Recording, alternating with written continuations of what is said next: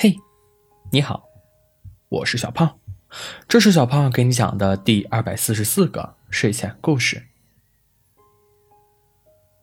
小兔子，你快点啊！小狐狸站在门口，大声喊道：“来啦！”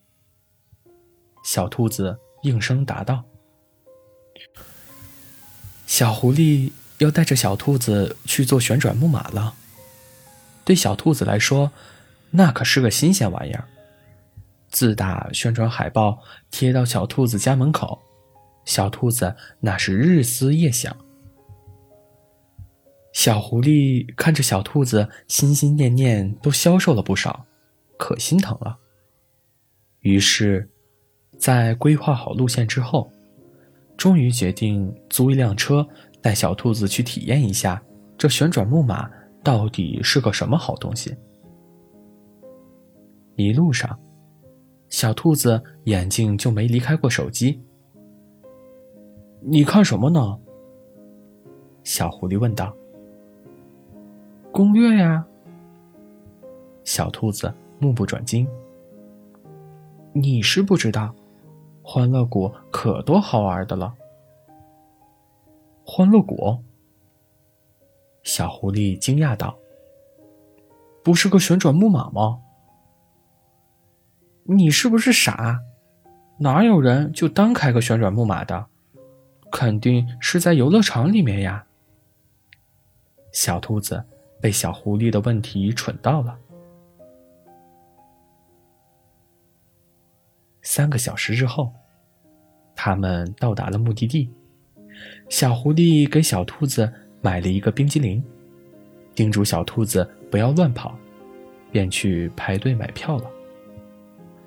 小兔子一开始还乖乖的站在大树下等小狐狸，可等冰激凌吃完了，小兔子再往买票的地方看去，却没看见小狐狸的身影。他拿出手机，给小狐狸打电话，铃声响了许久都没人接。小兔子有点着急，它去排队的地方找小狐狸，可走了好久都没找到，反而被人潮推搡，失去了方向。小兔子开始害怕。这时，他听见某一个方向传来一个广告语：“带上心爱的他，一起来做旋转木马吧。”小兔子想也不想，就朝着那个方向走去。小狐狸在买票的时候，售票系统出了点问题，工作人员带着他去了服务大厅。走之前，小狐狸看着小兔子在安静的舔着冰激凌，便没有上去打招呼，却没想到服务大厅那么远。人潮推挤中，小狐狸并没有看到手机的提示。等回来发现小兔子不见了的时候，小狐狸才急了。小狐狸一边给小兔子打电话，一边朝着旋转木马那边走去，想着来时路上小兔子兴高采烈地说着旋转木马的事情，他直觉小兔子会在那里。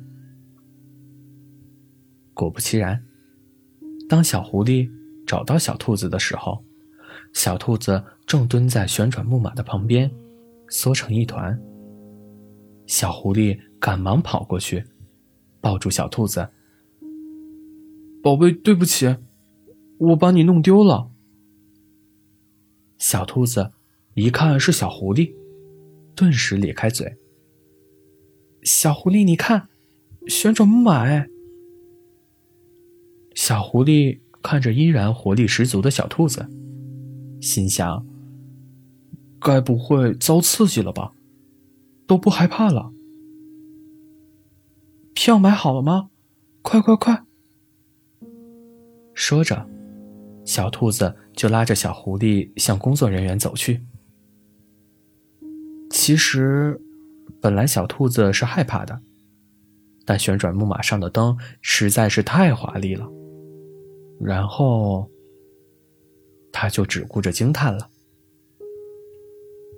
以后不准乱跑。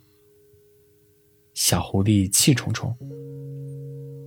那还不是因为你？小兔子更加气冲冲。那我，请你再做一次旋转木马，你原谅我好不好？小狐狸语气软了下来。